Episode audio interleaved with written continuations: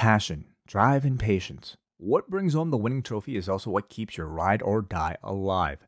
eBay Motors has everything you need to maintain your vehicle and level it up to peak performance. From superchargers, roof racks, exhaust kits, LED lights, and more, whether you're into speed, power, or style, eBay Motors has you covered. With over 122 million parts for your number one ride or die, you'll always find exactly what you're looking for. And with eBay Guaranteed Fit, your part is guaranteed to fit your ride every time or your money back. Because with eBay Motors, you're burning rubber, not cash. With all the parts you need at the prices you want, it's easy to turn your car into the MVP and bring home that win. Keep your ride or die alive at ebaymotors.com. Eligible items only, exclusions apply. When Ryan's when it's time to begin, it's on the Rewind a Raw with John Pollock and Wai Ting. Me 18, that makes sense of these things we see in the ring every week on TV. It's Rewind a Raw for Monday night, download a Tuesday morning from the post wrestling site. It's Rewind a Raw for Monday night on USA now Hello and welcome to Rewind a Raw as the new week begins here at Post Wrestling. Welcome one, welcome all. Hello, Wai. Hey John, how you doing? I'm doing swell. I'm doing well. Swell and well. Yeah, That's good to hear. I'm exaggerating a bit. It's been a we're going through a uh, a period that you will eventually go through um, when your child goes through the phase of uh, absolute craziness. That's that's what I'm going through right now. She has a she's now made it her mission to wake up every morning at 5 a.m. And as a longtime listeners will know, she's now out of a crib and in a bed, so she can get out of her bed. She can get out of her room, and it's just she's up and she's got to wake everyone up, and it's chaos. Turns Mhm. lights on. She's singing. She's yelling. She it's She wants to live.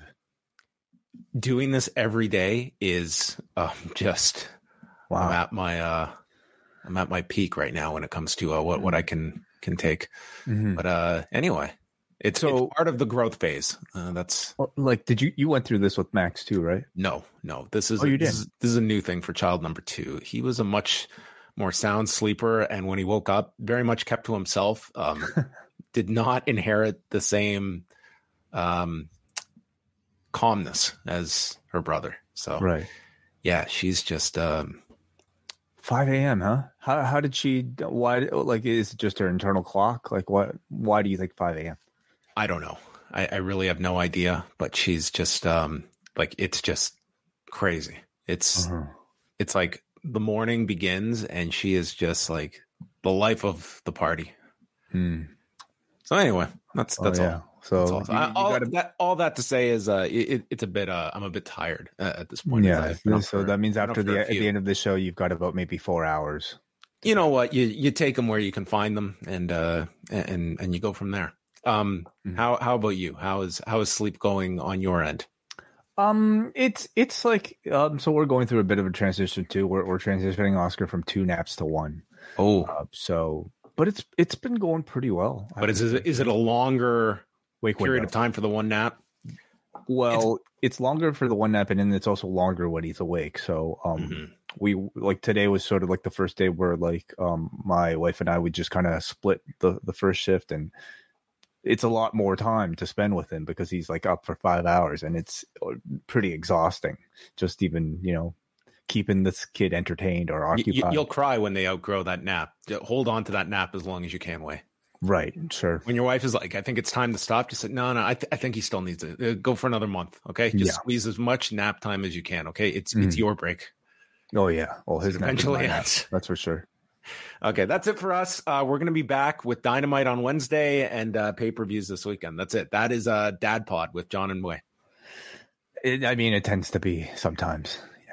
Well, we got to keep ourselves uh, entertained. But don't worry, folks. We're going to talk about uh, um, Nando's and car Mhm. pickups and everything that is the oxygen that keeps the wrestling world going at just a ridiculous pace. We have lots of news to get into. Raw from Memphis, and uh, you can throw in your super chats at the end. We will get to your questions and feedback, which is always welcome at forum.postwrestling.com. I will forget this later, so I will mention it off the top that this Thursday, it's the long awaited return of the Ask-A-Wai mailbag show. We actually have not done a proper Ask-A-Wai since May because in June we did the Forbidden Pour, and that was alive Ask-A-Wai. So we I was looking back at the questions today and we have quite a lot of them. So this is not a mm-hmm. plea for more, but if you would like to submit your questions, you're welcome to do so. Send them in by Tuesday at forum.postwrestling.com in the thread um, that that just has grown and grown and grown with post wrestling. That that thread. Yeah, we will try. Uh, well, we're very likely to get through all of them, so this will be a mammoth edition of Ask-A-Wai. I think this month. So get your questions in, and then all post wrestling cafe members uh, will have that show coming out Thursday, and uh, it's a it's a busy busy week. In addition to our normal shows, we have got payback on Saturday, all out on Sunday. Who is on this card to be determined? Uh, but we will be live uh, immediately after both shows on Saturday and Sunday night you will get your fix of myself and Wai Ting. That's you correct. do most weeks. By the end of yeah. it, you'll just be like, okay, enough. um, in addition to that, those of you who download this via audio podcast will get a bonus. You will get John Pollock's interview with Finn Balor from WrestleMania weekend attached to the to the end of this show. Yeah. Um, it was from SummerSlam weekend. It's okay. It's okay. That's what I thought. I, I thought it was okay. I, I didn't think it was okay like the, the greatest was, interview ever. It wasn't awful, but it was okay. That's all I'm going to say. Four and a half minute interview. I thought you you did pretty well. Don't sell yourself short. Well, you can uh, check that out if you've got four and a half minutes, and if you've got uh, apparently 53 minutes, as uh, I believe is the length. Um, sit back and check out my story on Terry Funk that is up on the site. Um, I won't lie, I, this one was pretty good. This is this is a pretty good story. I, I was pretty happy with this by the end, and by the end of it, I still feel like it could have been longer. You there's still more like you could cover, and I was just I had to finish this thing. But it was when I say I, I have never had to spend so much time on on one written thing ever, ever. Like mm-hmm. nothing has come close to this.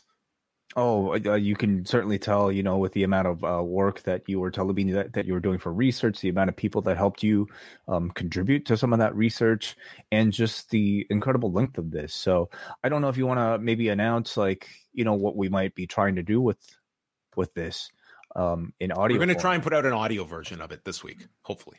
Yeah, that's right. So we're getting actually, you know, John, if he hasn't spent enough time with this material, he's going to sit down for, for at least um a, a, bit of time to be able to uh, read it out. Because I was actually, oh, just... Max is going to read it actually. Oh, that would be wonderful. Is he already at, at um at the level where you know um... we're already practicing my eye, my eye. that would be amazing. um, so yeah, we're going to try to get uh, you know a, an audio version of this up there as well on on the podcast feeds. Okay, so look out for that uh, later on uh, this week, and uh, lots to come. Uh, we're going to start off um, with uh, the latest information we have got, and uh, TMZ has put out information regarding the passing of uh, Windham Rotunda, aka Bray Wyatt. Um, they got a hold of the police report, and I'm just going to read here from TMZ and what their report was that. Um, Cop spoke with Windham's immediate family, who said he had COVID back in March 2023 and developed heart complications, causing him to have a quote, weak lower part of his heart. In fact, just a week before he died, Windham was hospitalized for a heart issue. He had a follow up appointment with doctors the morning he died and was advised to continue to wear an external heart defibrillator, a device designed to treat people experiencing sudden cardiac arrest. Though it's not known if the device would have saved his life, investigators determined Windham was not wearing the defib at the time of his death. They later located it inside his vehicle parked in the driveway. He was only 36 years of age. So, a bit more information as it relates to him. On top of that, I mean, for all the the kind of whispers about a potential return, I mean, that's it sort of um, throws that um, fact out there that I mean he was hospitalized a week before, which would seem to suggest that um, I, I, would not have imagined that uh, a return would have been as quick. Although it was two weeks prior that you had heard um, his father mentioning, you know, at least giving Bill Apter that sort of optimistic uh, viewpoint. But I mean, this was mm-hmm. you know a serious deal that he was uh, dealing with this this whole time. um, on, on top of it. Yeah, I'm a lot more serious than I. I mean, you know, we we had heard that it was going to be very serious, but I mean, this maybe even worse than you know we might have been able to imagine. I honestly don't know, like how he might have been able to come back to professional wrestling, knowing um he was in danger of this really at, at all times. Uh, really unfortunate um, just all around you know especially with some of the details that were uh, in this report um, which TMZ obtained from i believe the police department um, detailing just the circumstances of, of jojo finding him and, uh, and and just you know yeah, he had taken a nap, and when he didn't answer his alarm, that's when they went to check on him and, and found him last Thursday. yeah yeah yeah really heartbreaking So anyway, again, our condolences to the uh, the Rotunda family, and they did continue the tributes on Raw tonight that we'll get into uh, more over. All right, I've done my best today to put together the notes and stories uh, that we can at least have a kind of a a pretty base understanding of what has gone on at All In as it concerns to one Phil Brooks and Jack Perry. So um, there there was reporting throughout the day. Um, uh, I have heard some things, and then there was reporting from uh, Haus of Wrestling, uh, Pro Wrestling Torch, from Wade Keller, Fightful, also uh, reporting different facts. And listen, whenever you have these kinds of stories, you are going to be getting different sides, and you can watch the same event unfold. And you can have very different interpretations. So, for people out there that are just uh, looking at like the media side of it, okay, you're trying to get what are going to sometimes be very conflicting narratives and you are trying to parse what is consistent with other sources okay these are Mhm. very tough stories to Mhm. um, report on and for those that are looking for just a clean dissection of who was right who was wrong i mean you're just kind of like that's that's just not how these stories uh, work out and i'm certain like you are going to like I've heard from people that are very pro punk. I've heard from people that are anti punk. Like there is just there are there are sides to all of this. There is, you know, Wai and I were like discussing it um on Sunday. The fact that I mean, on its own, you could probably look at it and say, okay, the comment by Jack Perry should it have elicited this? And kind of my my thinking was, well, it's the bigger picture. All it takes is something like that, and, and you know it is going to cause something. It did, and again, it's going to be what sides you're, you're looking at. why would somebody poke the bear but why would you also allow a bear loose you know in- and that's a in where he lives? larger I- I- issue. Yes. Mhm. So uh, from and again, these, these are mainly from from the outlets listed here. So it sounds like the, the line happens with, with Jack Perry about the the real glass. So go cry me a river. Um, they looks into the camera on during the spot with Hook on the on the limo, and Punk was apparently waiting for him in the gorilla position, and the it does seem like there is the debate on who initiated what, but it does sound Mhm. like Punk was there and his match was coming up next, and allegedly just said to Jack Perry, "Do you have something to say?" And Perry told Punk, "Do something about it." And then from Haus of Wrestling, uh, Punk shoved Perry, and then Perry shoved him back, and Punk just put him in a chokehold to prevent the situation from escalating with no punches being thrown. That was one, one perspective. The Torch said that there was a reference by Perry um, that Punk's side, the, the belief would be that Perry was most upset with the story that came out a number of weeks ago about the glass incident and the feeling that Punk's side put that out and it made him look bad. Like he was trying to take this bump with glass so that he could get time off when in fact he did have a vacation scheduled and was already set to have time off and just feeling that you know Punk side was was using this to make him look bad publicly. So um all the reporting seemed consistent that Jack Perry was removed from Wembley Stadium. Punk ultimately left the venue, but it's in dispute. Was he asked to leave or did he voluntarily leave? We we have seen both sides of that, so that is left to interpretation. Um, the torch stated that Punk was threatening to quit in the heat of the moment. And it was concerning enough that they thought they might have to mix up the match order because remember, this is happening in the time frame before that last zero hour and the biggest show in this company's history about to go live. So just think about the the tension that this must have uh, generated. And here we are uh, dealing with this minutes before going live with this show. So anyway, they cooler heads prevail, and I mean, to his credit, this guy comes out and he he wrestles uh, what I thought was a really terrific match with Samoa Joe mm-hmm. and didn't seem to be, you know, wasn't dogging it, wasn't, you know, coming out with like a boo boo face or any anything like he was, you know, that this was a, a weight on him. Um, granted, you're watching this without the knowledge of what's just happened, but comes out, works the match. Um, the Torch has uh, cited a source close to management that believes that due to Perry initiating it, that he's to receive more of the blame here, but it's still unclear who initiated the the, the whole involvement.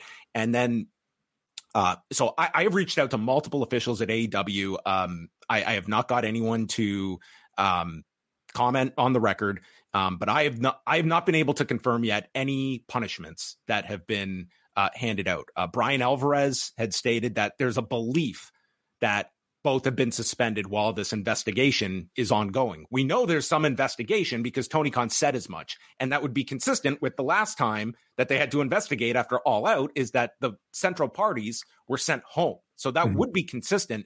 I just can't confirm that yet, that they have been suspended. And certainly this of all weeks would be, I mean, that would certainly be um, you know the company like what are you to do here like do you take action and be consistent with what you did but to your own detriment by taking uh, the biggest star off of these Chicago dates that you have booked coming up two nights at the United Center. Um, that's a really difficult position to be in, and it's it's so deep in the weeds at this point. And I know for many people, it's going to be well, you're going to have many different reactions, but certainly there is the consistency that Punk is the one that is the common thread in all of these different stories. And what you are weighing is this happening. I'm sure that Tony Khan was like, can you imagine him having to go to that press conference? And this is legitimately the greatest success of his professional life, at least in professional wrestling and, and maybe in, in business completely. Like this mm-hmm. day was probably his proudest moment. Uh, mm-hmm of what he gets to do. And he's got to open a press conference addressing this. Um, so you've got that on, on top of things here.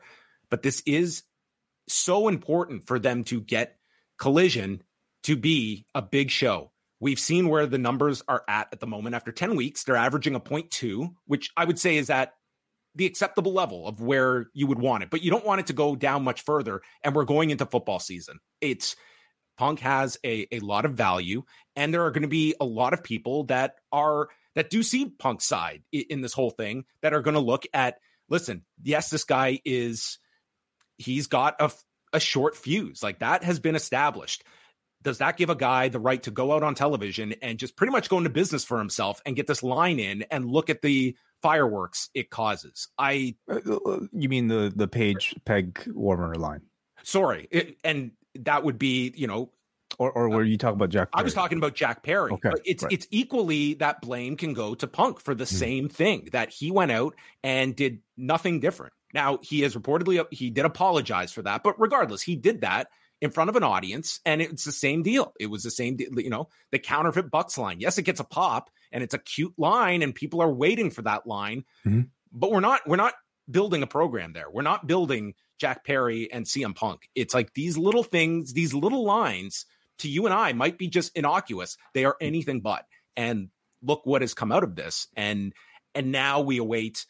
I don't know if AEW comes out and if like you have to state what Punk's status is. You can't leave people hanging this week and mm-hmm. potentially buying tickets when your number one star might not be on those shows. Yeah. And as of now, they have not stated anything, but this is one where you, you can't keep quiet and just no comment it all week. Like we need to know. Um, and I would think by Wednesday, you would think like it has to be crystal clear um, what, what's happening. And yeah. it, it, makes it, you know, a, a, very, a very complicated week uh, for AEW, but this has been a whole complicated um, mess to try and balance this and run a business with stars and try to uh, navigate this this latest issue. And this this to me was a really avoidable one. But if it wasn't this, it would probably be something else. I, would have said, you know, a year ago that incident was avoidable too, you know, and I think a lot of people would have as well. Um, it's it's really just pretty incredible at this point that um a year in we're you know again th- this problem um or at least these tensions seem to be just getting worse and worse uh rather than you know the opposite. And i um uh I, I, I you know I, I, don't have a great answer. It's not like yeah, i sit here and just can state well listen if you just do this and this like i'm it, it's not as simple as just okay we just have to part ways here. Like there comes there's a big penalty for you to do that. Um hmm. But this is sort of what you are going to have to navigate on the other end of it. And you know to to the side of a jack perry like this is kind of what has been fostered now where here we are like this guy you know in in his entire career are we going to look back and call this the biggest match of jungle boy's uh, life? Maybe not but the odds of him like this is going to be among the biggest crowds he has ever wrestled in front of. And mm-hmm. and it could end up and like this was something that was was a part of it that that he needed to get out. And it sort of does tell you that those that are upset like there is not a hesitancy to use the television to get your point across and make a public um kind of clapback right. And i wonder how where he would have learned that from. Well, and that goes. It's certainly it's it's very difficult if you're a punk and wanting to position yourself as this leader. And there are definitely those that see him as a leader. But then when you go out and do the, the hangman thing, and that's the most recent, like how can you preach that leadership when you're the one going out there and and uh, throwing the latest dagger at Hangman Page when we're trying to fight through all of this uh, drama and it just resurfaces. And yeah. when it goes from an incident in the back, I will say non physical incidents in the back, into verbally on television, it crosses a line. And then when we, we're getting to physical altercations, that is just a further escalate, escalation of these I- issues. Sure. Yeah, absolutely. Um, I can see. I mean, there's there's really no excuse I would say for either party um getting in a physical altercation, and I think appropriate punishment needs to be dealt out for everybody involved here. Um, doesn't matter who started it, in my opinion. I think. I mean, you maybe you weigh it slightly differently if you do have some concrete evidence about you know this person shoving this person first, whoever made physical contact first. I think that crosses the line.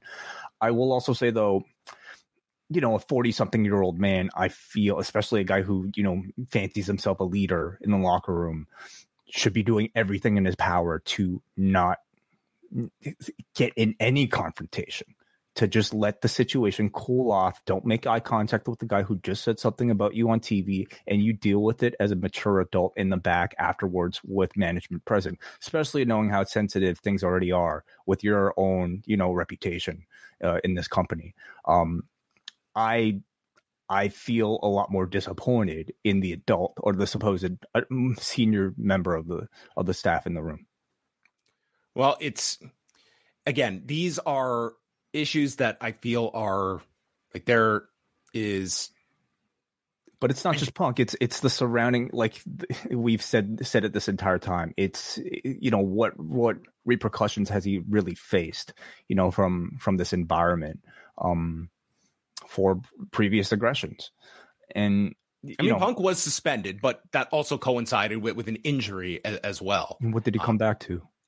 And he was brought back to a show that was built around him, and there's been a lot of compromises to his benefit. I mean, he has come back, and you you're right. Like he was not, um, at least from the outside looking in, like punished for any of this beyond the fact he was that, given a space where he he, he seemed willingly able like he see he seemed empowered to have these confrontations.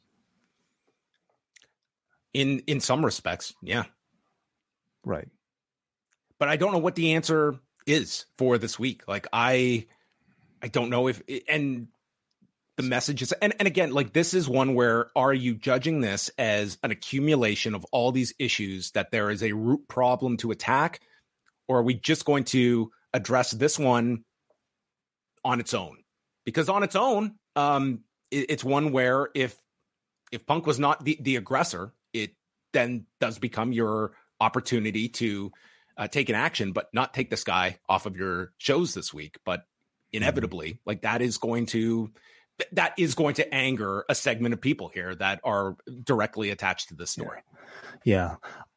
I think if you're a, Tony Khan AEW at this point, I I think you should be setting an example that regardless of whatever business like sort of um I guess um harm it may do, you have to put your foot down and you have to show that you don't stand for this.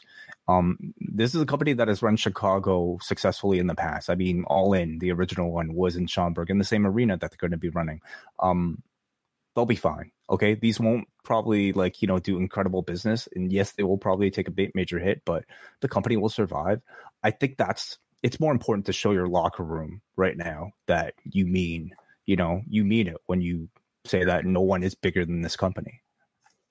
To play devil's advocate, if you take that stand and and you're Tony Khan and I'm CM Punk and state that you if if you are suspending me over this action where this individual approached me and and he struck first or he initiated this and put me into this unsafe working environment, I am not wrestling for this company. Uh, if you have put me in this position, and I will take mm-hmm. legal mm-hmm. action.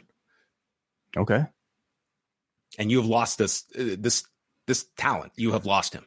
I would have said this like I'm not the one to ask John because yeah, like it's not my sort of like company. I'm not you know the one uh, trying to you know convince a TV network to pay me a lot of money for a TV show.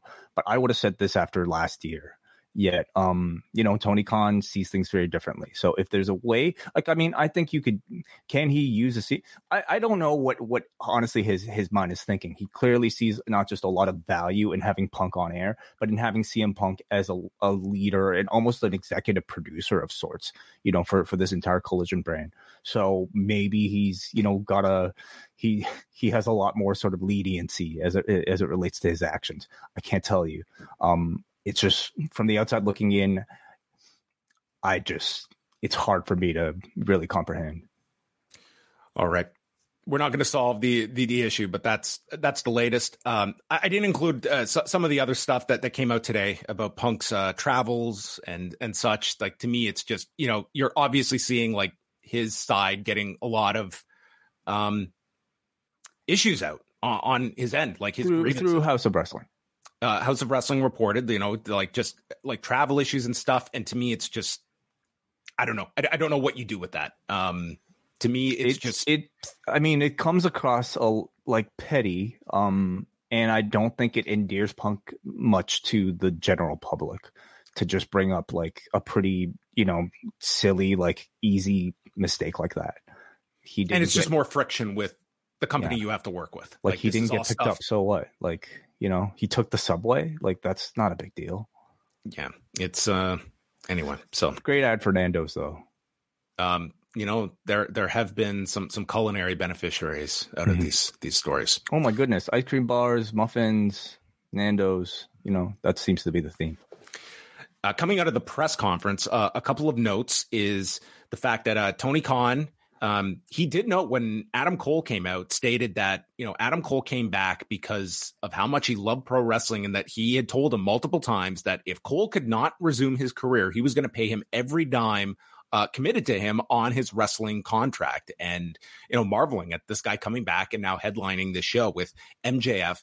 Uh, MJF, it was still, um, you know, it was babyface MJF that still maintains like that heel edge in the press conferences, but I mean, this guy really did come across as, especially off the top, like this is the guy that wants to uh, be the leader of this company and wants to give a positive statement of, you know, obviously all of this stuff is fresh. And I'm even in that moment, I'm sure he's very in tune with what a lot of the discussion is and the fact that he is coming out and openly acknowledging yes there are people that fight there is drama but at the end of the day we are the best performers in the world and we put on the best shows and i want to lead this group. Like it was quite like the, the rallying speech here uh, from mjf that more and more you see positioned as like the guy to lead this company.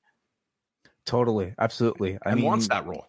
Oh yeah. Um I, I guess um it, I mean it really feels like he's been you know fighting for and I think has been very ready for this spot for quite a while. And um, again, it, it's just kind of unfortunate, yeah, that you know 25 minutes of our discussion on the show did not start with this, did not start with MJF and Cole, did not start with the success of AEW All In. And, you know, I mean, I, I don't really blame ourselves, John, because this is one of the, like, it's more interesting. It is People are news, but like to me, this this stuff it does not overshadow what what they did, and that is the bigger story to all of this. it shouldn't overshadow but it has. It has for a lot of people especially on this day on this day you know when, when the news and headlines come out. I mean it, for better or worse it's it's it's the type of like s- silly gossip that like the world just seems to love especially as it relates to CM Punk. Nonetheless like let's let's let's drop it and and let's talk about the rest. Well, they Khan continued to reiterate that the paid number of 81,035. He guessed that there were several thousand comps, or maybe not guessing would be the, the correct term, but several thousand comps. And he estimated around like 90,000 altogether inside the building, if you include hospitality, staff. I don't know if it would be quite, if you're, if you're thinking like nine, eight, 9,000 uh, people extra. The point being, though, that he legitimately could have announced the number plus comps.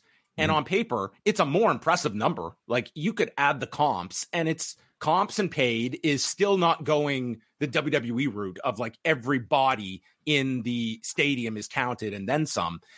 But instead, they went, and I thought this was very interesting the fact that they have attached themselves to the paid number that is going to be a harder number for WWE to number one dispute and number two to break just based on the stadiums they run the configuration that like this year's wrestlemania at sofi did uh like both nights did like 63 and 64,000 roughly um paid per night it's going to be a like that is an incredible number that it's going to be it's not like WWE can just snap their fingers and sell 81,000 tickets um Yeah. that they have you know and if and AEW is opting to use that as sort of the the comparison. It's not Hmm. the total number; it's the paid number.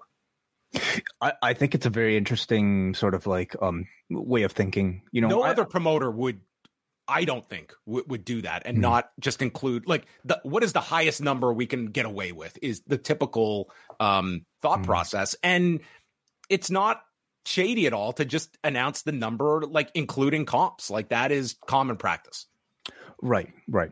Um, I think a lot of this co- goes to towards like I think Tony Khan being you know a, a sort of like a a, a longtime wrestling fan who is very much aware of the the online discussion and maybe constant like pointing out of the bullshit of you know these WWE numbers and him wanting to not at all play the game and be able to say we have something that is concrete that is legitimate and that we you know we don't have to bullshit you to tell you that we did better than you.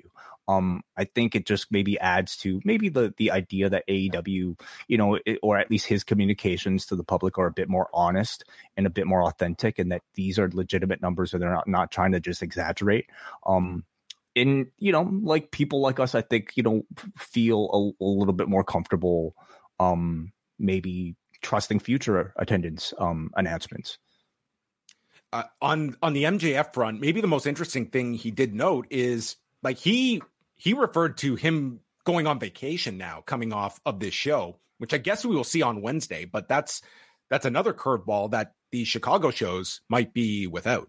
Well, could be a two day vacation, could be a three day vacation. Who knows? You know what, how much time he wants to take. I mean, I I believe he went to Paris, so it's a short distance. Um, Yeah, the, um, maybe MJF's trip to Paris is going to be this year's Moxley goes fishing. yeah, maybe he might be called in uh, from that vacation a little bit earlier. So coming up, uh, Tony Khan announced that they have two nights in Seattle. They will do Collision on Saturday, September 30th, and then they are doing a Wrestle Dream pay per view on Sunday, October 1st, which coincides with the anniversary of Antonio Inoki's passing. And they'll take place at the Climate Pledge Arena. So we are going to get um, following All In. It's all out this Sunday. Grand Slam is on Wednesday, September 20th. And then a week and a half later is the next pay per view on October the 1st, which obviously they expect to have New Japan participation given the Inoki tribute that this show will be. Right, but um, I was uh, listening to Semper Vivi today. He pointed out how New Japan was running a show on the same day. New Japan has well, it's it's right in the middle of their Road to Destruction tour. So I think at best it would be it's not going to be like a full out New Japan show, but they would be, I guess, hopeful that they could get some talent uh, available. But it's just, I believe, yeah, it's a road to show that they have. They, they're running uh, Korakuen and Hall back to back nights on those shows, and they do have the lineups out. So I, I don't see them just yeah, so I, I could I could look it up right now and just tell you who's on the October first New Japan Pro Wrestling show. A lot. I mean, it's a ton of multi tags. It's pretty much the like the the full roster, or at least you know very close to it. Um, a lot of um, well, okay, um, a lot of New Japan strong guys too. So I mean, I thought like the U.S. Um, sort of a contingent would be available, but um, you know, Evil I don't think is going to make it. Sanada not going to make it. I'm very sorry, Eric Marcotte. Um, Kazuchika Okada, Tetsuya Naito, Hiromu Takahashi, Lio Rush is on this show. Uh, just to kind of show you, you know, the U.S. side of things too. Minoru Suzuki, uh, Shota Umino, Narita, Yuji Nagata is not going to be there for the uh, um, Inoki tribute. Uh, Shingo, Yoda Hiroshi Tanahashi. I mean, this is pretty much a full roster. Tomohiro Ishii. So I'm curious to know what, exactly what New Japan roster members will be available for this. It's a good question. Yeah, I don't know. I don't I, it would it would be very uncharacteristic of New Japan to uh, uh, deviate from advertised matches uh, for for something like that. But mm. w- what do you think overall, just about the expansion of pay per views for the company? Like, they certainly feel very aggressive to going towards it. Like for for all we want to say about All Out, and we don't really know what this card is going to be until at least Wednesday, is the fact that I mean they have uh, the latest ticket figure from WrestleTix is over 9100. They are actually ahead of last year's number for All Out. So I mean, mm-hmm. it's it's it hasn't sold out the United Center, but I mean, at least for Sunday, that's it, it's a strong number for them. Right. Um, the other two Chicago shows, not as much. Right. Um, clearly, he feels you know um, like pay per views are doing well enough and are profitable enough for, for the company that they're worth doing, even if they're not necessarily like major sellouts at, at these venues. Um, I I obviously don't much know much about the internals of, of you know the, the, like the the the business of of how he runs his shows, but you know, does a show have to sell out to be profitable? Well, I think we're all like with these shows and depending on Sunday, like what they draw Sunday on pay per view, kind of tells me like what a baseline is going to be for AEW, and I think it's going to be a lot higher than people think. Mm-hmm. Um, but that's also we don't know what the card is and what they have up their sleeve to announce yeah. Presumably Wednesday, if not earlier. There's also, I think, you know, maybe continued speculation about what um, future uh, streaming deals might be available for them. And I think building these sort of like, you know, a reputation for having a monthly pay per view schedule, I mean, essentially just gives them something else that they could sell. Yeah. Well, th- these are a lot. Like that Arthur Ashe Stadium show needs, you know, that can't just be another um, mm-hmm. week of TV either. Like there's a there's a lot that they have uh, booked, and now you had this October first pay per view, and then uh, November they will do full gear in at the Kia Forum. This had previously been reported. That'll be on Saturday, November 18th. So that's the answer. They're going to do a Saturday night to avoid the NFL on Sunday. And that means for that week, Collision will be on the Friday night. And I'm assuming you're just going to have a three hour block on TNT with Rampage after mm-hmm. it. Um, we don't know the time yet, but we would if Rampage is still going to be a part of it, like we would assume either an 8 p.m. start or a 9 p.m. start, right? Like I would think would, eight. I would think like you try to keep Collision in its normal eight to ten slot, and Rampage 10 mm-hmm. to eleven. So we get our first head to head. We would have, yeah, you're right. We would have Collision head to head with SmackDown that night. Mm-hmm. So that is uh, the uh, the plan for uh, pay per views for the rest. And beyond that, I mean, it was, um, you know, uh, th- there were some good questions asked just about overall their their business and uh, streaming options. Obviously, they, you know, Tony Khan had stated in other interviews they want to be on Max, and uh, that that was brought up, and he really touted the success of the company in the UK and numbers being up uh, of course, they are on a stronger network than WWE in the UK. Um, but there was there was a lot to pat themselves on the back for coming off this this show at Wembley, and now planning for next year's show. And it was asked about the idea of bringing your TVs over. And this year, the thinking was they wanted their first show to be Wembley. Uh, next year, it's not like you're doing the first show. And I would think, at the very least, do collision in London or yeah, I I think like there will be I do see this as like a tourist destination next year for all in and piggyback it. Like you saw what RevPro did, and you do a big collision the night before with all of these wrestling fans in town. I I think at the least you would want to do collision. Right. Um, you know, I understood it. I mean, they do it in in North America because they're running the same buildings, right? Like they're like in Toronto, for instance, you you had collision at the, the Scotiabank Arena because you didn't have to change setup for um, you know, Forbidden Door the next day. When you're running Wembley, though, um, that poses maybe a different challenge. You know, you're you're setting up another building, booking another building, doing all that transportation just to run collision and then moving everything over or at least you know having two separate crews or two separate like you know setups for for Wembley the next day. But if you it, could draw, say, in a collision here in the U.S., like like last week in Duluth, what what Duluth did, like mm-hmm. five or six thousand people, how many more are you drawing in in London? Sure. Yeah. I mean, if it makes business sense that they're confident enough that their collision will be that much more profitable, profitable, then then it would make sense. Yeah. But yeah, I I, I don't know what what sort of like costs are involved with something like that. Um, but I could definitely see them doing it. All right, John Cena. So we knew he was coming back for SmackDown this Friday in Hershey, Pennsylvania, and is doing the India show the week, uh, the next week. With uh, it'll be him and Seth Rollins against Giovanni Vinci and Ludwig Kaiser, and they have since stated that John Cena will then be on the next seven weeks of SmackDown after the India show. So he will be on SmackDown every week through October the twenty seventh, and that tells you that. I mean, this would be a time that if if Roman Reigns has a bit of a break, this is certainly a great stopgap to have on SmackDown every Friday night. He in, in the appearances that they have listed, and I would have to think he's doing some wrestling over the course of two months here, and because strict appearances would probably run its course after a couple weeks. But he's not listed for the pay per view uh, which is October the 7th. But uh, that is the listing there for all of the dates over the next two months. So there will be a lot of John Cena. And um, yeah, clearly he heard us uh, talking about like, uh, man, the uh, the actors strike. Is there is there any issues? And dude, no issues on on their part, I guess. So, Once you've broken the seal, I guess you know it's whatever. I, am sure he's had approval approval from SAG, or probably doesn't even need it because I don't think he's the only wrestler who's appeared on TV that has a you know. It, it becomes really interesting because during this stretch, he does have a movie coming out.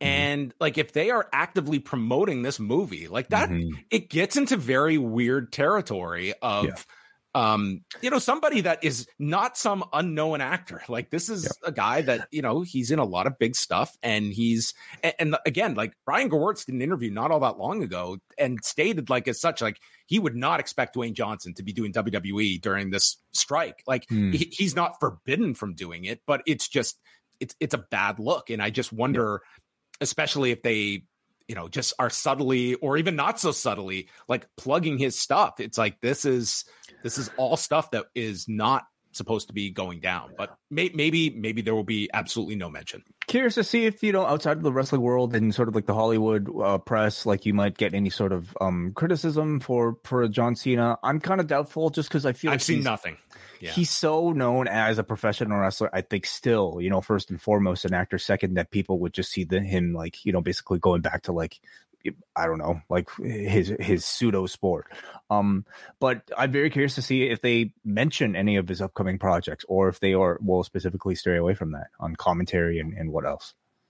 Impact had a show on Sunday night, and they're doing back to back nights. They did tapings tonight in Toronto at the Rebel Entertainment Complex. Uh, we have a story up. Uh, Jack Wannan was there uh, on site in Toronto. He has a, a, great report up on emergence and what went down. Uh, but the key news coming out of the show is that Bound for Glory on October the 21st in Chicago will feature Will Ospreay in his first match in TNA since 2016 uh, when he did a series of matches. This was before he went to New Japan. So a completely different Will Ospreay that is coming back all these years later. So that's a that's a that's a great get for uh for Impact Wrestling. Very much so. I mean, maybe uh, this is who uh uh Tony Khan is hoping for the Inoki show. Uh okay, you're right. I, I I I actually don't know if I saw his name on on that particular show. So that that's a Uh, Mhm. what what's the date for this? What's the date for this? Bound for Glory. October twenty first. Okay, Yes. in Chicago. Yeah, interesting. Yeah, Hmm. so that's a that's a big get for them. And then um, SmackDown and Rampage numbers. So on on Friday night we had the the big tribute show, and it ended up being a gigantic number uh, that they did. As I uh, pull these numbers up, it was the most watched episode of SmackDown since that uh, that legendary Christmas Day 2020 show that followed the NFL. They this week they had two million six hundred forty seven thousand viewers, a 0.78. They had over a million viewers in the 18 to 49 demo as the average uh, Hmm. throughout the two hours. I mean, every everything was up uh, gigantic from the week prior. And if you discount that Christmas Day show, it was the most watched SmackDown uh, in both viewers and the demo since February of 2020. So, um, uh, un- unfortunate circumstances, but you know, you Yeah. did have a large amount of people uh, tuning in for the show. Rampage uh, fell 16% in viewership to 348,000 and fell 18% to a 0.11 in the demo. They were down uh, 19% in 18 to 34 and a 22% among men 18 to 49 and the one the one area they did increase was women 18 to 34 so it was the men that that dragged down that demo but women 18 to 34 uh, they tuned in either for Orange Cassidy and Aaron Solo or the main event with Hikaru Shida and Britt Baker losing to Saraya and Toni Storm. Little did they know this would be our final outcast match, it, it would seem, coming off of the angle. Or We'll or is it? We'll see. We don't know. We will find out indeed. And then the last bit of news is our lineups for the next two nights. Well, we know what's happening on NXT. We know very little for Dynamite. NXT has the start of the Global Heritage Invitational with opening round matches between Butch and Charlie Dempsey. Will he be Butch or will he be will will his uh, heritage be promoted? Butch Dunn, maybe. Butch Dunn. Dunn Butch. No. Pete Butch. Butch and Charlie Dempsey. That's our first round match. Then Joe Coffey and Nathan Frazer. Um, and then non tournament match Dijak against Eddy Thorpe. Uh, there will be a four way women's match to determine the number one contender for Tiffany Stratton, who was advertised and in person at Raw, with Kiana James, Roxanne Perez, Blair Davenport, and Gigi Dolin. And opening up the show will be the steel cage match between the Dyad and the Creeds. And as of now, we have one match announced for Hoffman Estates at the Now Arena on Wednesday night for Dynamite. Orange Cassidy against Penta. The winner defends the international title against Jon Moxley at All Out. Okay. Um, and we'll see what other matches get announced because I imagine I have to imagine you, you'll get a full full card on this. after I this would be stunned if you did not. Um, And we will see, like, if whatever involvement or non-involvement, I think everyone is going to be curious to see what the the status is of of Punk, and and if not, like, what, how do you reorganize uh, th- this card? Um, so that is all to be determined. All right, you can go to postwrestling.com to catch all of the latest news, and now we dive into Raw. Say goodbye to your credit card rewards. Greedy corporate mega stores, led by Walmart and Target, are pushing for a law in Congress to take away your hard earned cash back and travel points to line their pockets. The Durbin Marshall credit card bill would enact harmful credit card routing mandates that would end credit card rewards as we know it. If you love your credit card rewards, tell your lawmakers hands off my rewards. Tell them to oppose the Durbin Marshall credit card bill. From the FedEx Forum in Memphis, Tennessee, and not shown on television, but during one of the commercial breaks, Kevin Owens and Sami Zayn brought out Jerry Lawler to a gigantic reaction, and they posted it online uh, for the segment. This would be his first appearance at a WWE event since his stroke back in February, and uh, he came out. You'd seen he's he's grown out a bit of a beard, uh, but just a enormous reaction that he received in Memphis. a little curious that they wouldn't do this on TV, and you know, I- wonder if if that possibly could have been by request from from Jerry, or or maybe I don't know, maybe they had a full show and just didn't have time to fit it in. It's it's hard to say. I don't know what maybe there Yeah. were extenuating factors, whether it was you know by by his request or if you know for this segment. But it was honestly, it was like the uh probably the the moment of the night for everyone in that building. Absolutely. Yeah. So uh, you can go watch that. Uh, we, we did uh, embed it on the site if you want to go watch the video. And then they started off with a graphic for Terry Funk and Bray Wyatt. And later in the show, they also aired a quick video on Bob Barker, who we didn't discuss, who passed away at the age Mhm. of 99, who did that incredible guest host spot on Raw back in 2009. And man, what a what a life for to Bob Barker to make it to 99. Yeah. And when did he stop doing that show? I feel like it wasn't even that long ago. Uh, I don't know what the year was, but yeah, it wasn't all that uh, long ago.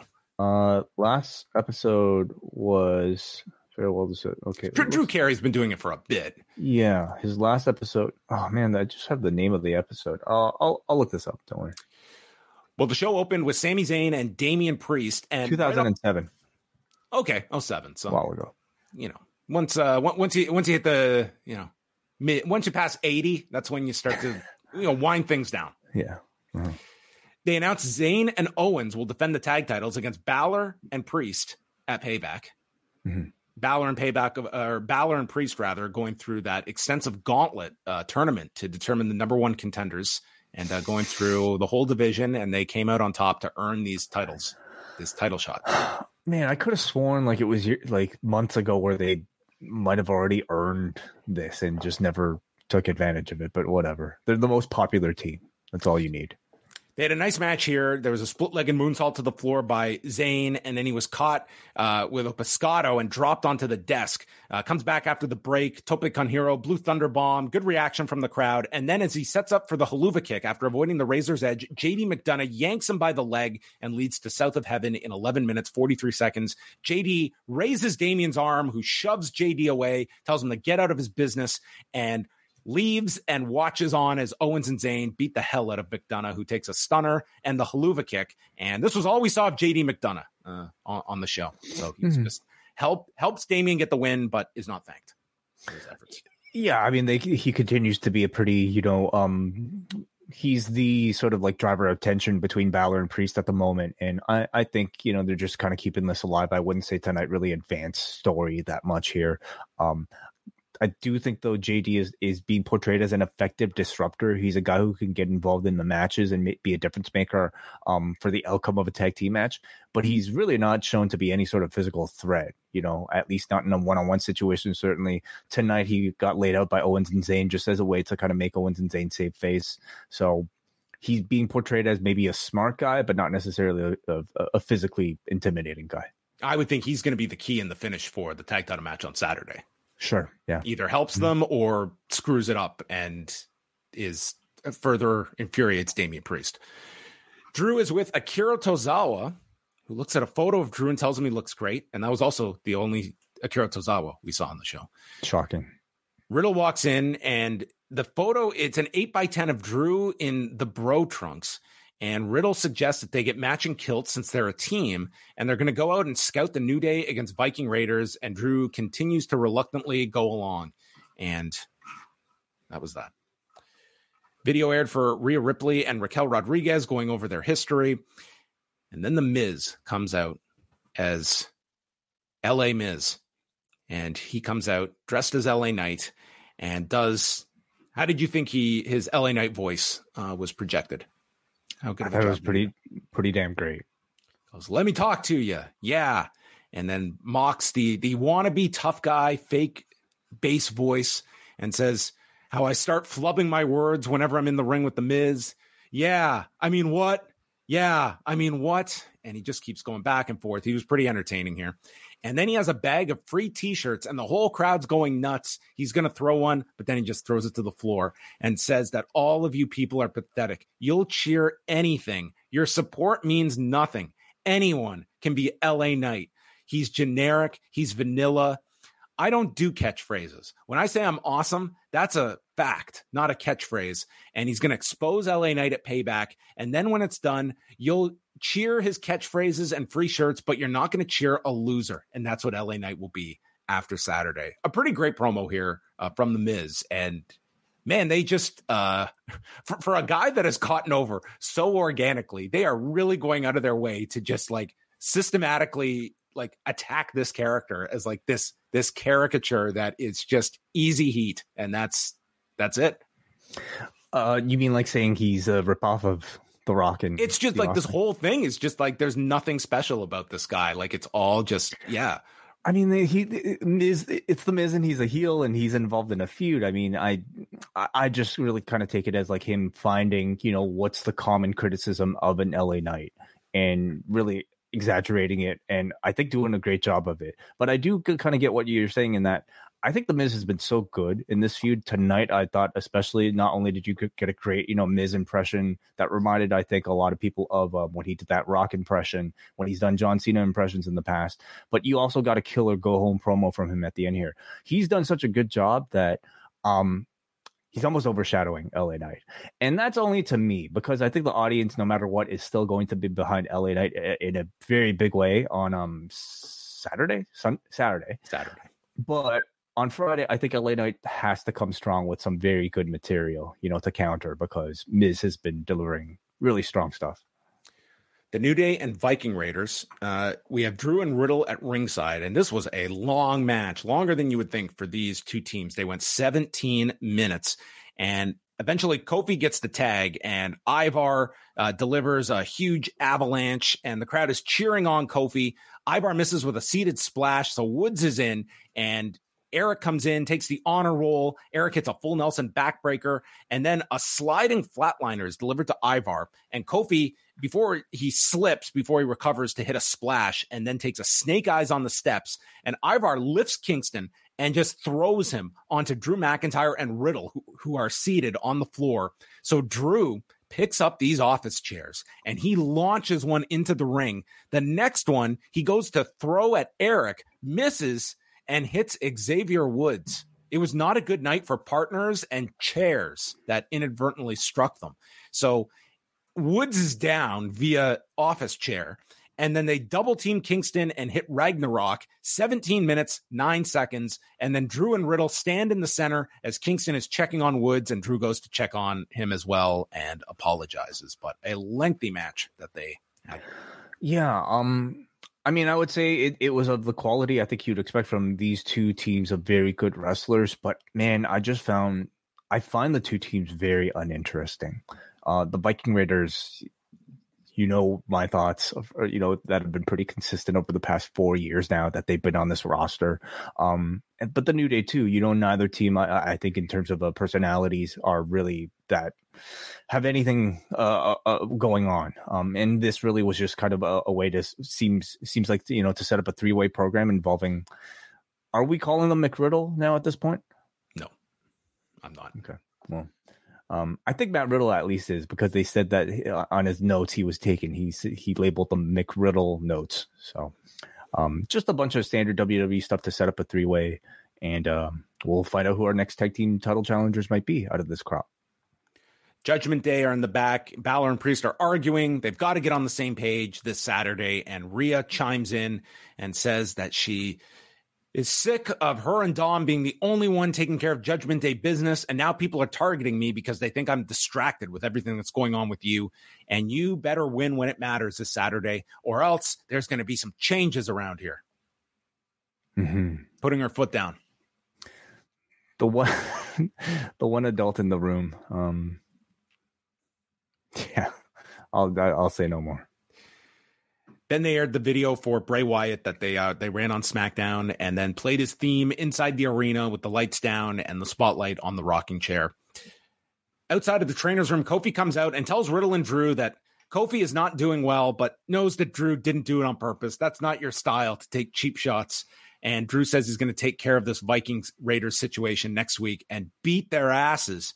And he's going to talk to Adam Pearce to make sure he doesn't need to tag in which does play off of last week when he was stuck on the apron for so long with Riddle, Hmm. and he's not going to just be caught there and not part of the match. So Kofi asks Riddle, what did he mean by not tagging in? And Riddle didn't even care. He just heard the word we and is just over the moon that Drew wants to team with him. Uh, they continue to be a good job of you know slowly building to the team up between the two. Again, like Riddle, his most successful i would say only successful sort of like role is playing the the the very the guy who desperately wants to tag with the very serious professional wrestler. And i think they're hitting on some of that same you know team rk bro magic. Imperium came out. Gunther who is quickly becoming my favorite like promo guy he stands on the desk like he does every week now and said gable made history last week by being the first man to beat him in more than 500 days by countout in a title match. In reality, he's won nothing because I'm still Intercontinental Champion. They're booing. And Chad Gable, you have achieved one thing pissing me off.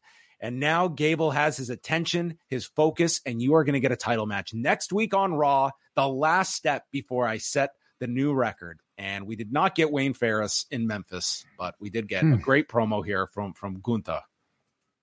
I'm disappointed we didn't get Honky Tonk Man. Oh, imagine him and Lawler coming out together. Oh, that would have been great. Yeah. Where where's that Vince McMahon? You know, he did some interview. He said, "Yeah, I think they're shortchanging me a day." that should be his. Co- that would have been the promo. Oh, you know. I've had many interactions over the years with one Wayne Ferris, uh, a true character in this industry. So unfortunately, he is. Uh, well, maybe maybe it should be next week that he shows up. Guitar shot. Uh, okay. No. Uh, yeah, I don't think it's the running. I'm running from Honky Tonk Man. A walk in by Honky. Oh man. So Alpha Academy cut him off, and Gable just cuts the promo. He was the first person to beat him since he came up to the main roster, officially designated. This is the main roster, and he's going to beat him next week. Uh, but tonight he's going to cut up Captain Kaiser, Memphis style. And Memphis style meant that Chad Gable and Ludwig Kaiser, could you have imagined this six months ago, got 18 plus minutes on TV? I couldn't could not imagine it. That is a long time. Wow, I'm almost shocked at some of these links. I mean, they what does that some, tell you? Dude, we had five matches on this show and they went I mean, we we got and then there was the false count anywhere and that was that was over 16. Like we had three matches that were uh like 17 plus. So, I mean, I personally said like a lack of depth of star power on this show. But, no Cody tonight. But but outside of Cody, were we really missing too many people? I guess missing in ring performances from you know your sets and yeah, you didn't have um, Owens wrestling on the Owens. show. So yeah, it, it was definitely like a a smaller um, ma- match amount, but everyone got time here. So 18 minutes here. Uh, Gable dives for the ankle lock. It was they had a really good match here. I thought up until the end. Kaiser fights him off. There's a monkey flip onto Kaiser, and then Kaiser drills Gable, sends him to the floor, running European uppercut. We come back. Gable's delivering belly to bellies. They're trading strikes. Dragon screw by Gable, and then a PK from Kaiser and a rolling DVD.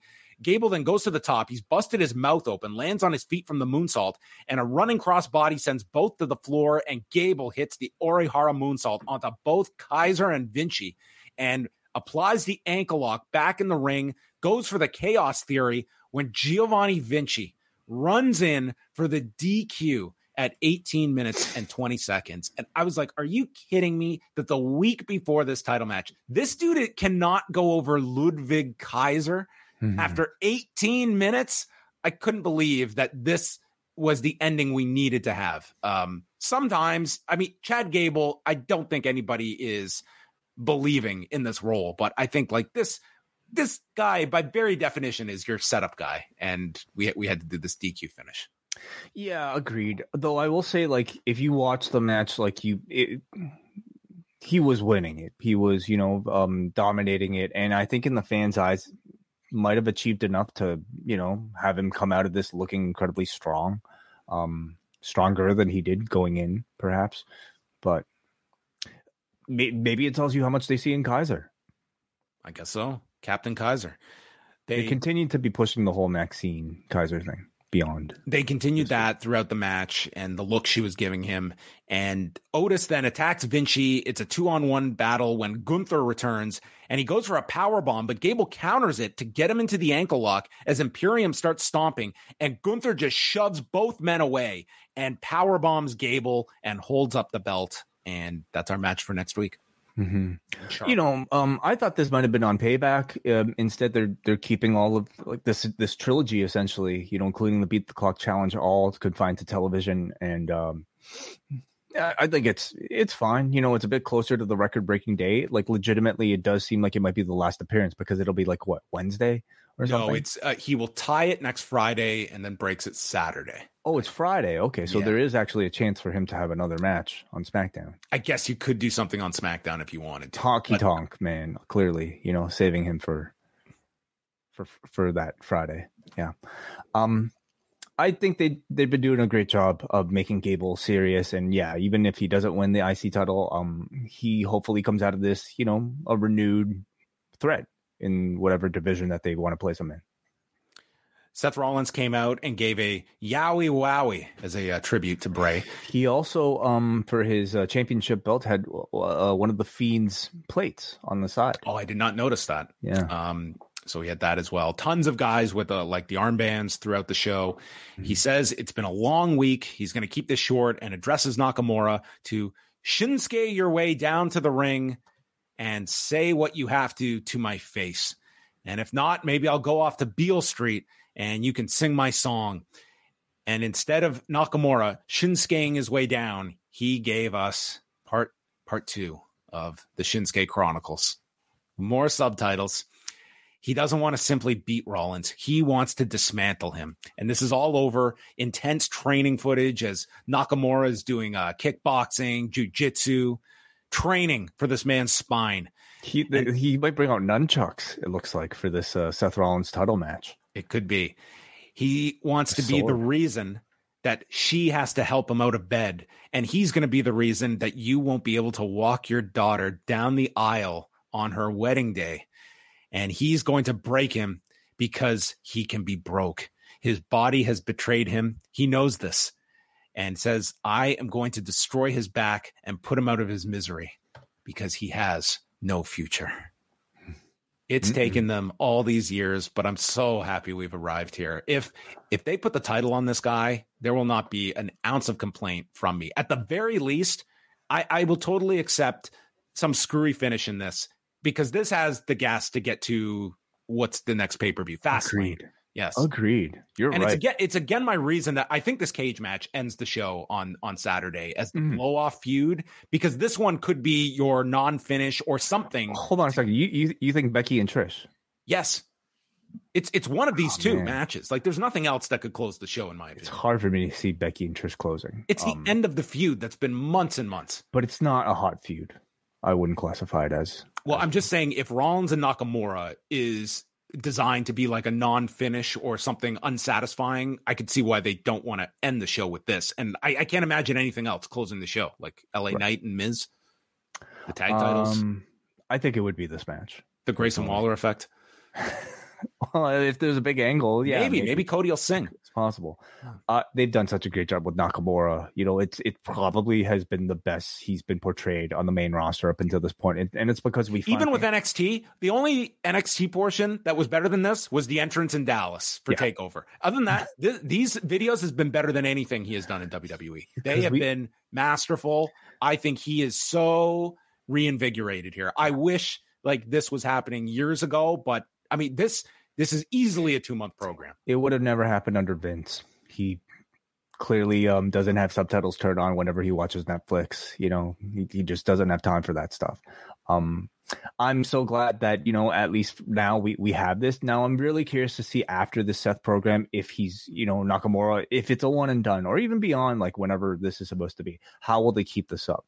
You know, because I don't think like this is professional wrestling. You do need need a live component, and it's it's not possible for you to like constantly rely on subtitles to you know have every single one of these this, this guy's promos um so so how much can they use it can they possibly overuse it if you know it's too much of a of a gimmick I mean, if they wanted to go further with him, like there's always the option of of a mouthpiece that Yeah. you could uh, attach to him Mhm. with. Um, agreed. And you've already established now like the best thing about this entire you know three weeks is that we finally get a sense of the sick mind that is within you know this heel Shinsuke Nakamura. Somebody who will target um a secret you know um um injury that you don't want exposed to the world. Somebody who will t- prevent you from walking your daughter down on her uh down the aisle on her wedding day. His daughter, who's like what two, three years old. Yeah.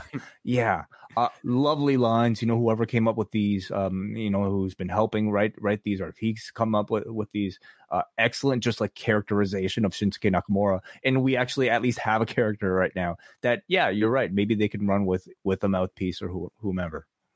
And then we got like a very serious response from Rollins, who was not impressed with the great Shinsuke Nakamura coming back with a video package.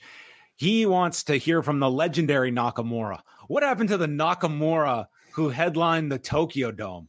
What happened to the Nakamura I used to watch on Ustream? Huh? what about that Nakamura who lit the world on fire when he came to NXT? And he says, A month ago, I would have given you the shirt off my back the same back that's broken in two places and a but a broken back that didn't stop me from winning the world title and won't stop me from beating your ass on Saturday. I will pummel and maul you and not stop until someone pulls me off. And he says that you will never take anything from me, not my title, not my future, and not my family.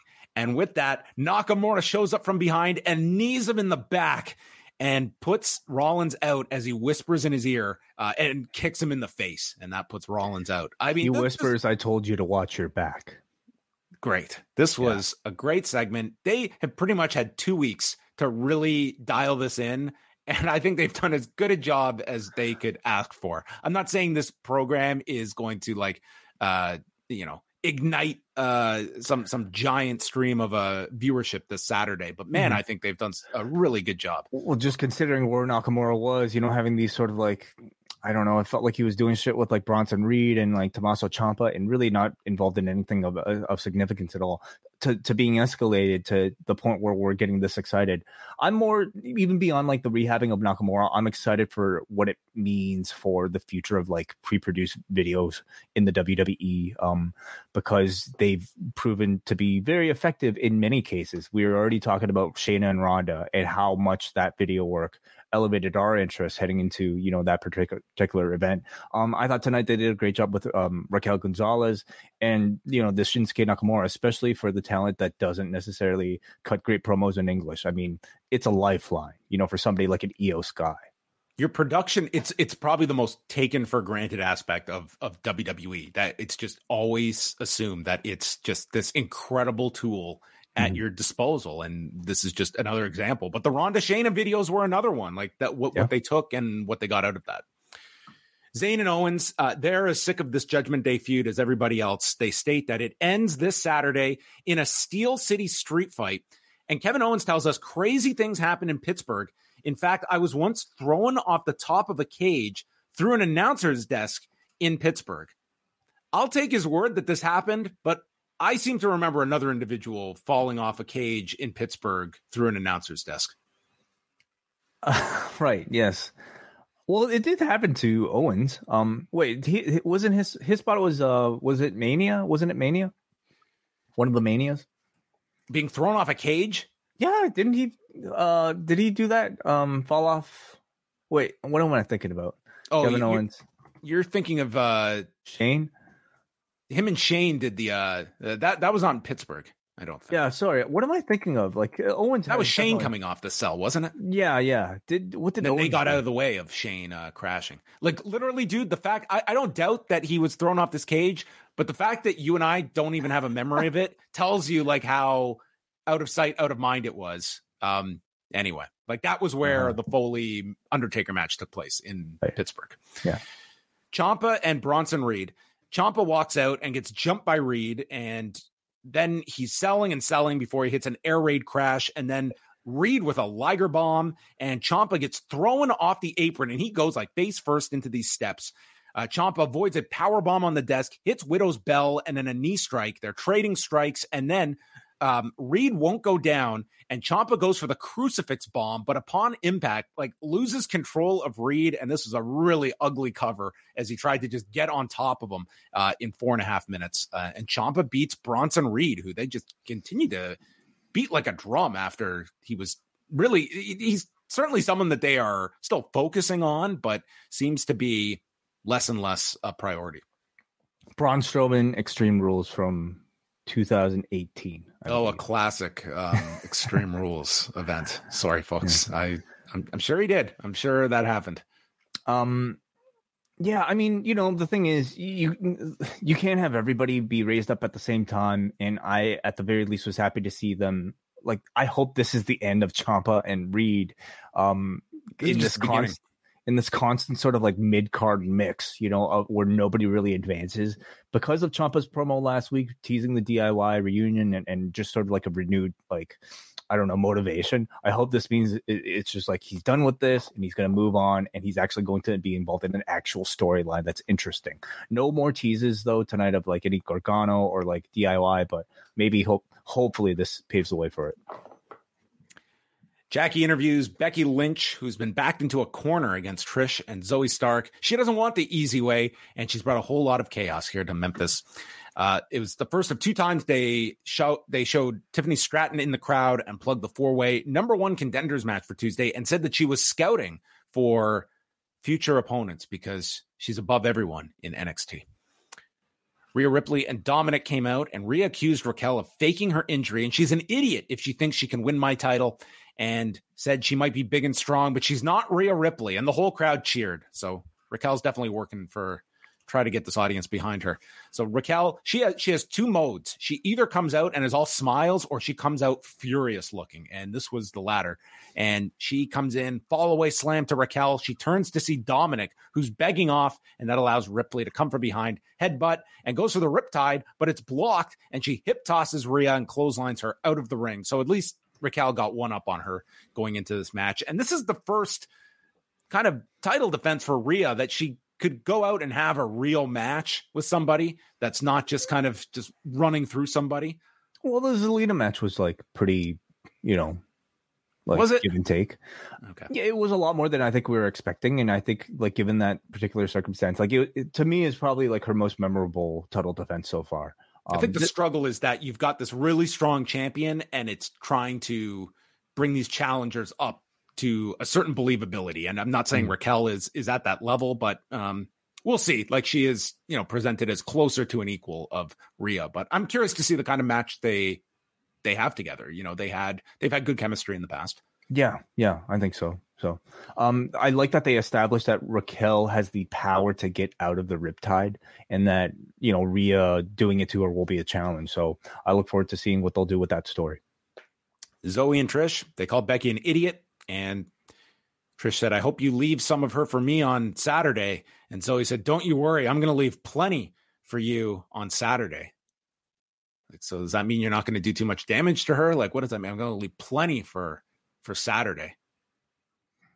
Well, meaning, um, you're not going like, to beat her too badly. Yeah, yeah. Like a couple punches here and there. I'm going to leave plenty for you. They aired a Terry Funk video, and then Michael Cole mentioned his legendary feud with Jerry Lawler and their empty arena match. Next week on the show, Gunther and Chad Gable and Drew and Riddle against the Vikings in a tornado tag match. And the final match of the evening, the Falls Count Anywhere match with Becky Lynch and Zoey Stark. They showed Tiffany Stratton. Trish is in the corner. And this was like watching Evil and Dick Togo for 16 minutes as um, it was just Zoey Stark and Trish Stratus. Um, double teaming Becky throughout most of this match. So Trish is getting involved. Uh, we, if you were worried about the lack of kendo sticks on SmackDown, they reminded you of their favorite weapon as they started with them here. And then Trish is trying to help. She is pulling these chairs out from underneath the ring and goes to throw them into the ring. And she takes one of these chairs and just throws it, and it drills, drills Zoey right in the face. And Zoey just reacts like so calm, cool, and collected of like, I get it. I get it. These things happen. And so by the end of it, it did turn around where you had uh, Stark then accidentally knocked Trish off the table. But I watched this spot and listen, if this was at all planned, they played it off so well because this looked like this was a total improvisation by both of them. And they both reacted like perfectly as they should have here. Totally, yeah. Um, yeah, it's one of those things in professional wrestling where like it looks so good, you don't know if it was a mistake or if it was intentional. But either way, like you know, we should applaud them for I guess how well they did. It felt completely improvised, but then the last spot of the whole match was the other way around, and Zoey accidentally. Or did it feel improvised because it was executed so well? Uh, the ending? No, I'm saying the the actual chair throw. You know, Um, did it I, look? I mean, I, I watched it and I thought both just like played off of it because it, dude, when you watch Trish take the rest of the chairs, she was so goddamn careful putting those next chairs into the ring. Of course you would be. It's part, oh, but in, in character, if you accidentally throw a chair at your friend, you're going to be very careful with the rest. All I'm so. saying is it could have been intentional throughout, um, and maybe it just looked great. Well, it looked like Zoey like took this like right in the forehead. Um, and they continue on. Becky fights off Trish, and the disarmer is countered. She blocks the Z360, and then there's a manhandle slam, but Trish is in to break up the cover. So Becky chases Trish and pounds her with this kendo stick all the way to the back. So we think Trish is gone, but she would come back later. They fight through the the crowd after the break. There's a brutal Beck exploder to Zoey into the barricade, and Becky brings out the table, and the place goes nuts. And Zoey says they don't deserve the table. And Becky is placed into the ring with this chair on top of her. And Zoey hits this cool springboard corkscrew on top of Becky. I will say, for a woman whose knee was destroyed, Zoey Stark has no reservations. Like she just goes full out in in in these matches.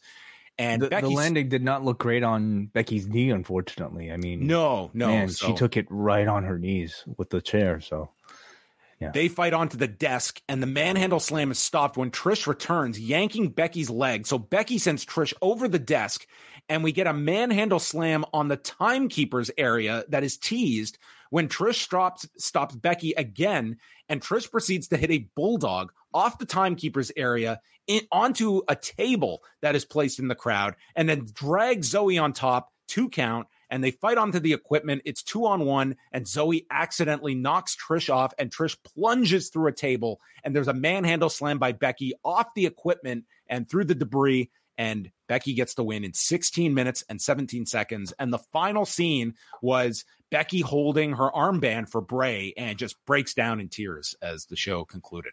Mhm, yeah, very. uh, Um, I mean, almost unexpected emotional end coming off of this particular match. You know, like all of a sudden in this moment, it felt like the show was over and that this was like somebody paying tribute to her friend, and all these emotions swelling up on Becky's face. Um, yeah, very emotional. The match itself, I thought, turned out really well. You know, they had some great teasings of the table spot throughout. Great use, I thought, of Trish to prevent them. Like the whole, I get what you mean when you you know talk about the whole House of Torture thing. In a in a feud like this, I I think it's totally within my expectations. Listen, you know? there was also a purpose to this. Like, this is Mhm. your TV buildup to a steel cage match. And this emphasized, like, the cage means something for Saturday where it's not going to be two on one. Like in a in a different lifetime, that's what a cage was designed to be. Was okay, now you you don't have any way out. So I Mhm. I think it actually worked to build the cage match. And I guess your question mark is like with this this Zoey Stark, more so the, the ending spot with with Trish. If they try to get something out before Trish ends this run of uh, putting over Zoey Stark on the way out or something like that. that would be a logical next program coming out of this. You know, um, I thought they did a good job of Because that came whether- out of nowhere tonight. Like there's been zero tension between the two, and then this was the big spot at the end of the the match where she. Well, the tease would have been the table. chair th- tossed into Zoey's face. So whether or it. not that was intentional, I thought like by the end of this match they did a good job of setting up whatever breakup of these two that you're going to get in the future. A, p- a finish that I think wonderfully paid off both.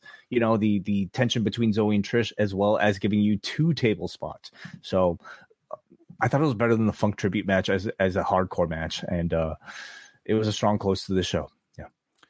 All right, that was uh that was raw. I, I can't say I'm I'm stoked about this pay per view. This feels like a much lesser WWE event on, on on Saturday night. I've enjoyed the Nakamura buildup. I think that's been the strongest thing on the show.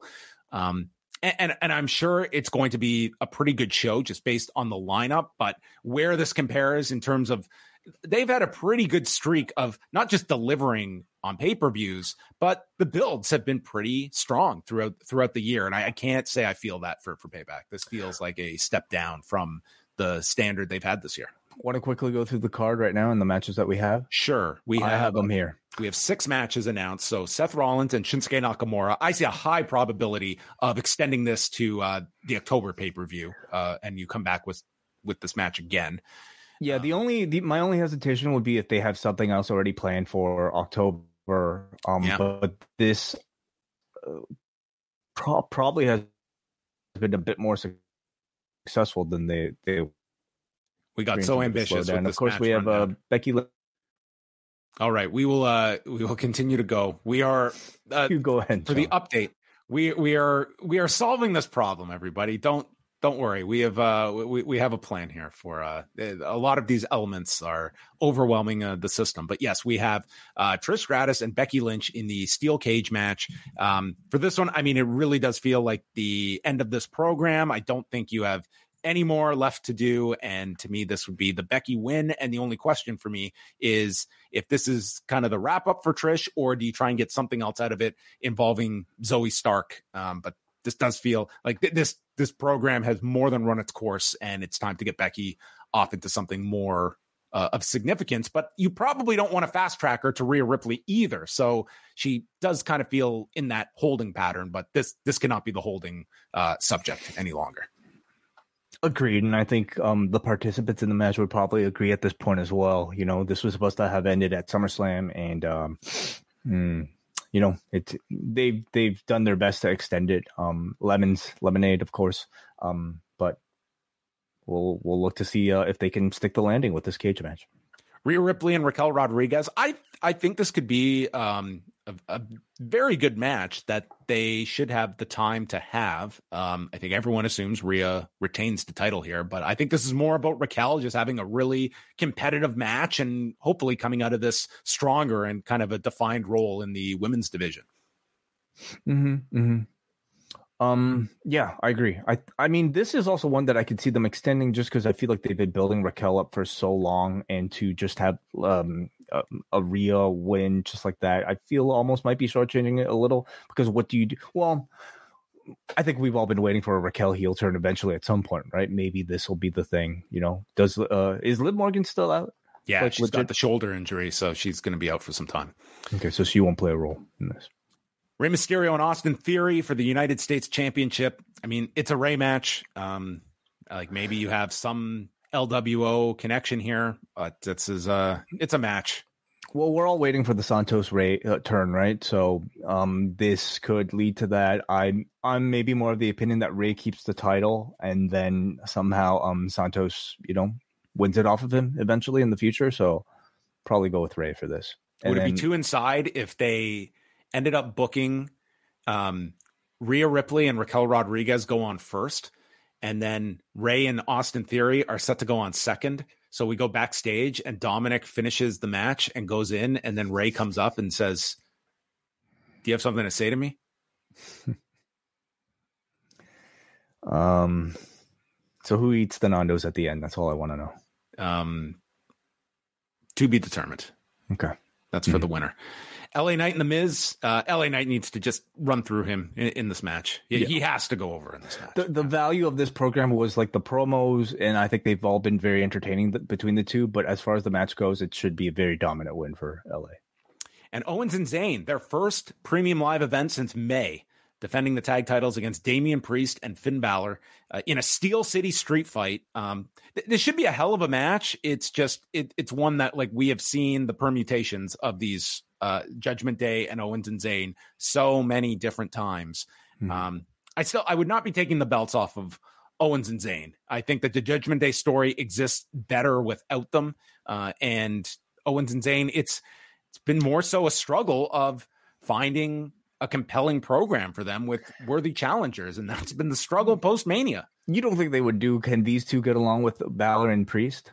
With the Uh, money in the bank in between them. Uh, they definitely could, um, but that feels to me as though it's um, I don't know. Maybe maybe maybe they win the tag titles and then they hug at the end, and then they have a tag title run together before they have a match down the road. It's all possible. I mean, I, I think Judgment Day are very hot right now, and you know, with the continued t- teases of tension between Balor and Priest, having them in a tag title situation, yeah, would be pretty cliche for a WWE thing. But I could also see them using that to tell a lot more story. Um, Owens and Zayn as the tag team champions, honestly, like, what else would, do they have to achieve at this point? Who else do they actually have to face? Um, The They're built- Vikings. yeah, sure, great. Um, they'll never be on a pay per view again. Okay, if if that's your your options. Um, in the meantime, they're building up Mick Riddle as a as an actual tag team. You know, sorry, sorry, John. We're not we're not calling them that. um, but you know, the, and you would think that they would be set up for a, a heel tag team, perhaps like a Balor and Priest to face. So I could see I could see a title change here. All right, that's payback. We will be live as soon as the show concludes on Saturday, and uh, and then Sunday we we got all out, and we can't preview that show yet, but maybe we will on Wednesday. Preview. Uh, well, we have the whole card Wednesday night when we talk. The whole card, not the whole card. I think they'll be saving all the key matches. I should say. Okay. So yeah, like principally um collision talent you know will we collision exclu- will collision exclusive talent be announced to to have matches yeah, I wouldn't leave anything dangling for for Saturday of significance. Yeah, someone was joking if if they will install a interim real world championship. the Unreal Real World Champion. The Unreal Championship. Unreal would probably be the uh, the description most have given for a lot of this. Um, um, yeah, we got a super chat here to go to Let's if you don't mind, on. John. Uh, Richard Jr. sends five dollars. He says, "Do you want to ask Finn Balor if Zoey Stark needs to join the Judgment Day to replace Rhea Ripley?" I'm um. So Richard, this was an interview conducted back in SummerSlam weekend, but if John ever gets the chance to um talk to Finn Balor again, maybe he'll keep this in mind. Yeah, maybe I'll keep this in mind. We'll, in we'll fact, um, people on YouTube can actually go to youtube.com slash post yeah, it's actually been up, so. Yeah, there you so. go. Uh, YouTube.com slash post wrestling. If you turn on your notifications, you would have known that the Finn Balor interview has been up. So you can uh, check out that and, uh, and you can see what I look like if you're just listening to this on podcast. Uh, Muggin chimes in. I'm glad the main event played it straight despite the constant run in by Trish. I kept an eye on Tiffany Stratton. It was very fun. Payback better not get cute and stymie Becky yet again.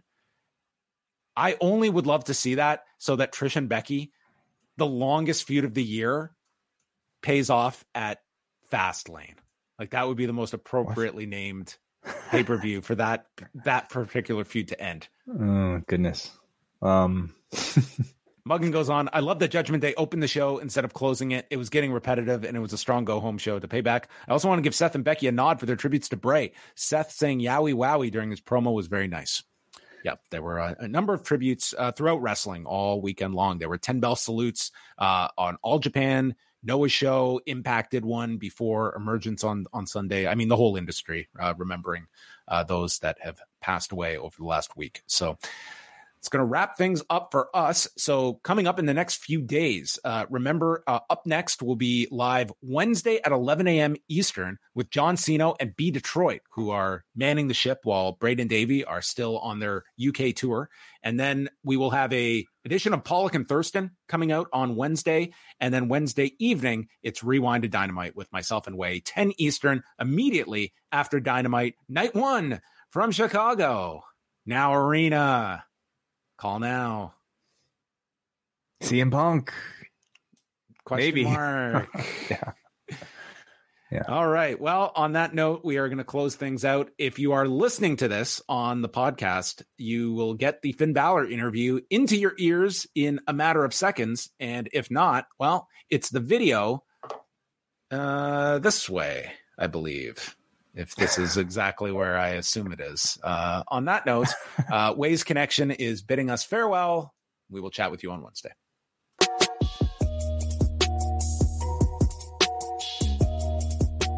John Pollock here for Post Wrestling, joined by Finn Balor of the Judgment Day. And the Judgment Day has become such a, a pivotal group on, on Raw in the WWE. I want to go back, though, to the formation of, of, Judgment Day and when it's pitched to you, what your ideas were, uh, or at least your reaction when this, this group was pitched to you. Um, I've always been very reluctant to approach any factions, uh, having had success in Japan with factions, and for fear of uh, comparison uh, to that uh, and kind of not living up to you know what my expectations of a faction would be. Uh, when Judgment Day was originally pitched, it was pitched in a very different way than it is right now, and uh, it actually involved Edge. Uh, it wasn't until the day of that uh, the kind of uh, Judgment Day that you see now was kind of put into, I guess, its infancy, which was removing Edge and having myself, Damian, and Rhea, and I almost got more excited because myself and Damian were chatting. Myself and Damian have been friends for a long time since NXT. We kind of built a, a mutual respect and. Uh, in the ring, which then carried over to outside of the ring, and um, I felt like any success that the Judgment Day would have had had Edge been in the group, everyone would have attributed that success to Edge, right? Uh, but removing Edge from the group, now you have to attribute the success to the group itself. That's it. Right? Uh, and that's kind of the, the discussion myself and Damian had the night we removed Edge. And, uh, you know, it was on us to make it work. Uh, and it was what we weren't leaning on, you know, a Hall of Fame. we weren't leaning on a legend, we weren't leaning on whatever 14 time world champion. Uh, we were leaning on each other. And, um, and I feel like that's where we grew the most uh, as individuals and as a group. And, you know, we had to grow together. And then we added Dom, and, you know, the rest is history, you know. So, uh, Was that a turning point? Like, at what point or is it clicking in your mind that okay, now we might have had growing pains at the beginning, but now, man, we're firing on all cylinders. Everyone's invested in the four as opposed to one, and having you know background figures. That's not the case with this group. I, I feel like um, we were we were starting to get momentum right before we added Dom. And I feel like that's when uh, that's when things started getting interesting. When we started like teasing, like uh, Dom turning on his dad, and uh, you know, getting to work with Rey. Rey's you know incredible performer and uh, brings out the best in everyone he's in the ring with. Uh, so I feel like he really brought out the best in me and Damian as well. So. Um, I feel like everything just started to fall into place, but really once we added Dom, you know, things really kicked into gear and getting just to stand beside him in the ring while he's getting all this heat was just such a cool uh, moment the first couple of weeks he turned heel and uh, yeah, it's been fun. Is it? I'm sure it is, but kind of validation that with all this work you've put into it, we're now seeing, you know, like your segments, you guys, you're moving numbers. Like you are, you know, a huge part, uh, whether it is Dominic and Rhea going down to NXT and you see a spike, whether it's, you know, your segments, that this is a group that you're not just part of the show, like you guys are difference makers. Uh, we don't look at ourselves like that. We just go to work and have fun. And I feel like uh, if you approach it like that, uh, it will reflect in the work, and the people will pick up on that feeling, and uh, it will make for interesting or good TV for some people. And uh, I've been enjoying it. Damian has been enjoying it. The group of you know we've been having fun.